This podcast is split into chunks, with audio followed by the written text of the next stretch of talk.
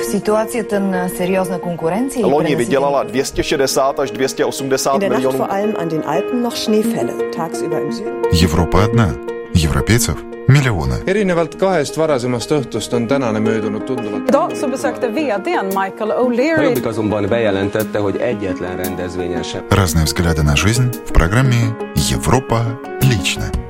Добрый день, у микрофона Яна Ермакова, и сегодня в программе «Европа лично» пойдет речь вот о каких темах. Итоги саммита НАТО в Варшаве, новая система пограничной и береговой охраны Евросоюза, радикальная партия Испании не оставляет надежд вернуть британский Гибралтар под испанский флаг, и, наконец, в Венгрии назначили дату проведения референдума по квотам на мигрантов. Обо всем подробнее прямо сейчас.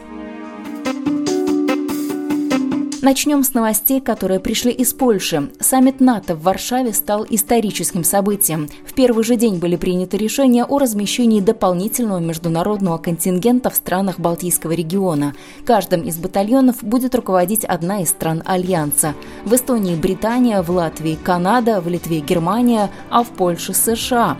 Укрепление военного присутствия НАТО в странах Балтии и Польши в интервью польскому радио прокомментировал министр обороны Польши Антоний Мацеревич. На территории Польши будут размещены несколько тысяч американских солдат и солдат-союзников. Это будет более серьезная, мощная, объемная, оперативная военная единица, нежели просто батальон в общепринятой военной терминологии. Если принять во внимание присутствие бригады США, командный центр, который будет находиться в Польше, а также сил НАТО, среди которых, например, будут британские войска и войска других наших союзников, то в общей сложности военный контингент НАТО в Польше будет насчитывать несколько тысяч солдат. Не стоит также забывать о том, что командование всего военного потенциала восточного фланга НАТО будет находиться в Польше. Речь идет о довольно масштабном перемещении войск и военного оборудования, что требует соответствующей организации. Польша к этому готова? To było robione przez całe 8 miesięcy. Да, собственно, этим мы и занимались последние 8 месяцев. Были выбраны места дислокации, проведены существенные адаптационные работы на отдельных объектах. Один из наиболее важных моментов наступил буквально на днях, когда было принято решение о том, что финансированием безопасности баз и мест дислокации союзников на территории Польши, которая составляет сотни миллионов долларов, будет заниматься непосредственно Североатлантический альянс. Вы не единожды заявляли о том, что саммит НАТО в Варшаве станет историческим событием. В чем проявляется эта историчность? Szczytu Polska była. До этого саммита Польша в НАТО была в чисто политическом контексте. Все это время Россия могла воспользоваться правом вето по поводу того, могут ли в Польше размещаться силы наших союзников. Теперь это правило не действует. Теперь не только Польша в НАТО, но и НАТО в Польше, когда ей это нужно. Это абсолютный прорыв. И не только внутри НАТО. Это изменение геополитического характера, которое гарантирует безопасность Польши. Напомню, собеседником наших коллег польского радио был министр обороны Польши Антоний Мацеревич. Сейчас к новостям Венгрии, где также на днях было принято историческое решение. Венгрия объявила о дате проведения референдума по квотам на мигрантов. Президент страны Янош Адер заявил, что плебисцит будет проведен 2 октября. Будапешт с самого начала выступал против планов ЕС разместить переселенцев на территории стран, входящих в Союз. Так что плебисцит такого рода станет серьезным испытанием для европейской демократии. Подробности в материале корреспондентов телеканала М1. 2 октября впервые в истории Евросоюза Венгрии смогут выразить свое отношение к миграционной политике Брюсселя, заявил глава кабинета премьер-министра Антон Роган после того, как президент Венгрии объявил дату проведения референдума по обязательным квотам.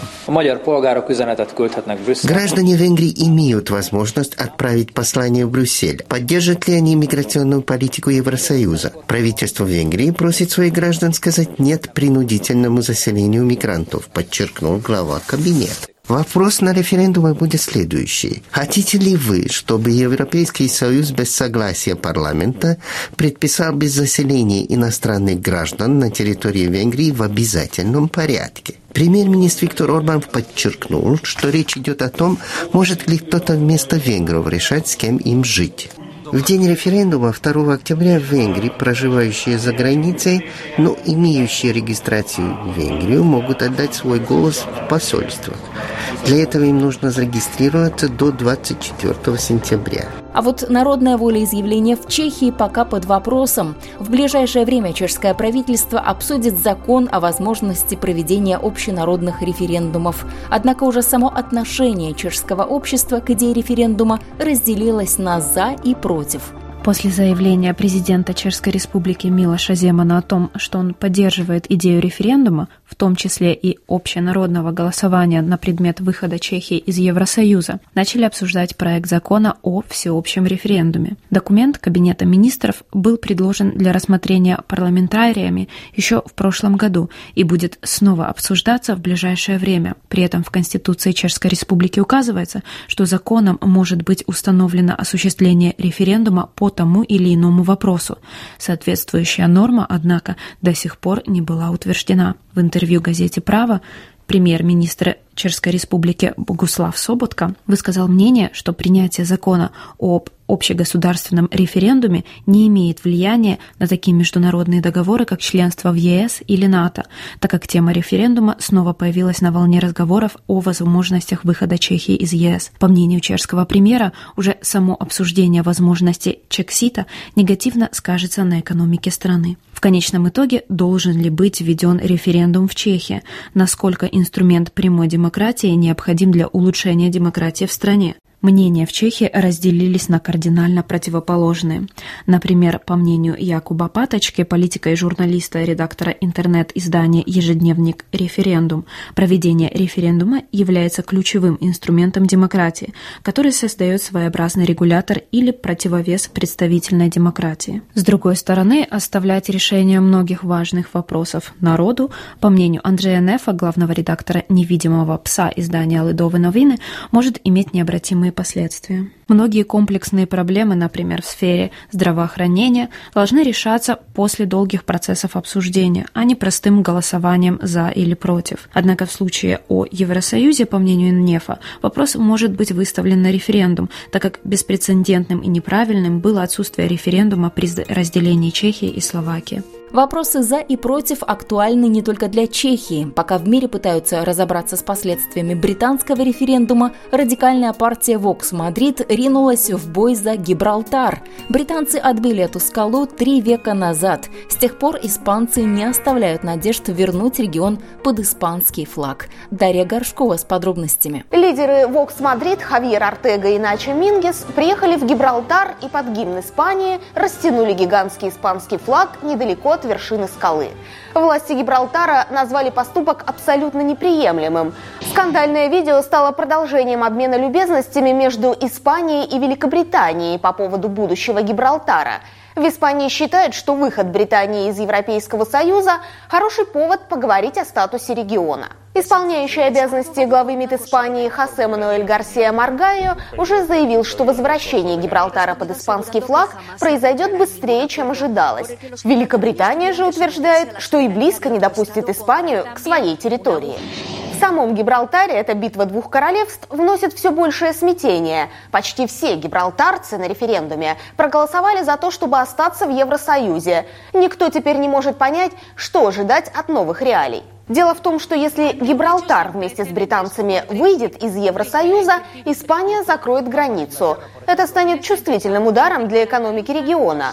Парадокс в том, что большинство жителей Гибралтара хотят оставаться в Европе, но подданными британской короны. Формально в этом споре есть и третья сторона – правительство Гибралтара. Беда в том, что его позиция постоянно меняется, что запутывает ситуацию до предела. Не прошло и месяца, как главный министр Гибралтара Фабиан Пикарда поставил ультиматум. В случае выхода Великобритании из Евросоюза, вверенная ему территория должна была вернуться давно жаждущим этого испанцам. Но стоило Лондону напомнить, чей сейчас Гибралтар, как Пикарда сделал поворот все вдруг и выразил полную поддержку Соединенному Королевству. Он отмел даже малейшую возможность возвращения под знамена Испании. Дела британцев – это дела британцев, но выход Великобритании из Евросоюза может больно ударить как по экономике Испании в целом, так и по простым людям, причем как испанцам, так и живущим в Испании британцам. После выхода Великобритании из ЕС граждане Испании, проживающие на Туманном Альбионе, будут считаться иностранцами со всеми вытекающими последствиями, как, например, разрешение на работу. Многие уже задумываются о возвращении домой. С другой стороны баррикады оказались подданные Соединенного Королевства, которые живут в Испании. В основном это пенсионеры, которые предпочитают доживать свой век в более благоприятных условиях, чем на родном острове. Пожилые британцы предпочитают район Аликанте, Здесь их почти пять тысяч. До сих пор по испанским законам они получали большую скидку на медицинское обслуживание и медикаменты. Теперь же, скорее всего, ее у них отберут. Оплачивать полностью эти услуги большая часть британцев не в состоянии. И если сбудутся худшие прогнозы, многим из них придется уехать на родину. Очевидно, что этот исход затронет едва был оживший рынок недвижимости и туристический бизнес. В Аликанте владельцам агентств по недвижимости уже пришлось отменить большую часть сделок. Половина покупателей жилья в этом регионе – британцы. Но в результате последних событий они резко изменили свои планы. Основная причина – резкое падение курса фунта стерлингов. Правда, не меньшую роль сыграла неопределенность с пенсиями и социальными льготами британцев в Испании. Что касается туристического бизнеса, то достаточно вспомнить, что каждый четвертый турист в Испании сегодня британец. Так что результат британского референдума для Испании – это больше, чем давний спор о том, чей флаг должен развиваться над Гибралтаром. И завершим программу комментарием о новой системе пограничной и береговой охраны Евросоюза, которая на днях нашла поддержку депутатов Европарламента. Государственные учреждения погранохраны будут и в дальнейшем отвечать за управление границами своих стран, но при возросшей миграционной нагрузке смогут обращаться за помощью в Европейскую службу пограничной и береговой охраны, которая направит на внешнюю границу ЕС группы береговой охраны из резерва быстрого реагирования, комментирует депутат Европейского парламента от Эстонии Индрик Тарант. Но нынешняя система все-таки исходит из э, стопроцентной суверенности членов Евросоюза, то есть э, каждое государство сама отвечает и занимается контролем э, границы. Сейчас говорят э, о понадобности ну, сосредоточить ресурсы или в конструктивном сотрудничестве охранять э, внешние границы Евросоюза. То есть, начиная с турецкого берега до Атлантического океана и за Ирландией, и где-то там, э, так как Норвегия тоже входит в этот шенгенский систем, на Северном Ледовитом океане довольно, довольно широкая морская, длинная морская граница. Идея такая, что вот создается новая система на базисе Фронтекса, что имеется уже агентура такая. Но у агентуры нет собственных пограничников. У них в Варшаве есть такой более бюрократический штаб. Сейчас они э, написали туда в рапорт, что, в общем-то, это новая агентура. По идее, может создать какие-то, ну, скажем тогда, международные или, или общеевропейские какие-то формации. Проблема в том, что в этом рапорте посоветовалось так, что реагировать она может даже случаи, когда это государство того не хочет. Например, Италия там не справляется с проблемами, мы войдем и все в порядке наведем. И, конечно, но этот аспект был очень много спорен тоже. Там некоторые очень критично относились к этому предложению. И другой аспект, что такое новый, старая новая идея, то, что когда Э, видно, что вот государство не справляется со своими границами и э, даже не помогает вот это вмешательство этой новой организации, тогда э, члены могут э, эту страну ну, выкинуть из шенгенской системы или создать пограничную зону и контроль э, на границе этой страны и Евросоюза.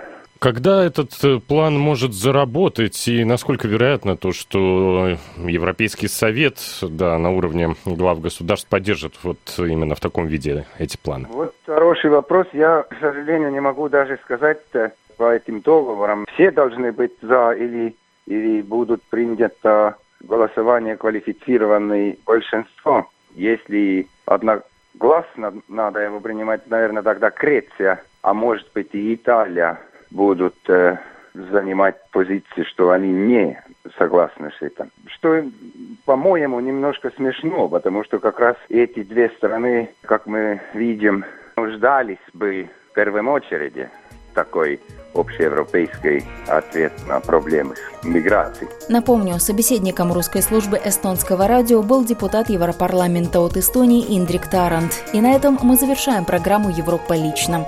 Сегодняшний выпуск подготовила и провела я, Яна Ермакова. В программе были использованы материалы наших коллег русских радиостанций и телекомпаний Венгрии, Эстонии, Чехии, Испании и Польши. Мы продолжим рассказывать о жизни европейцев ровно через неделю. До новых встреч!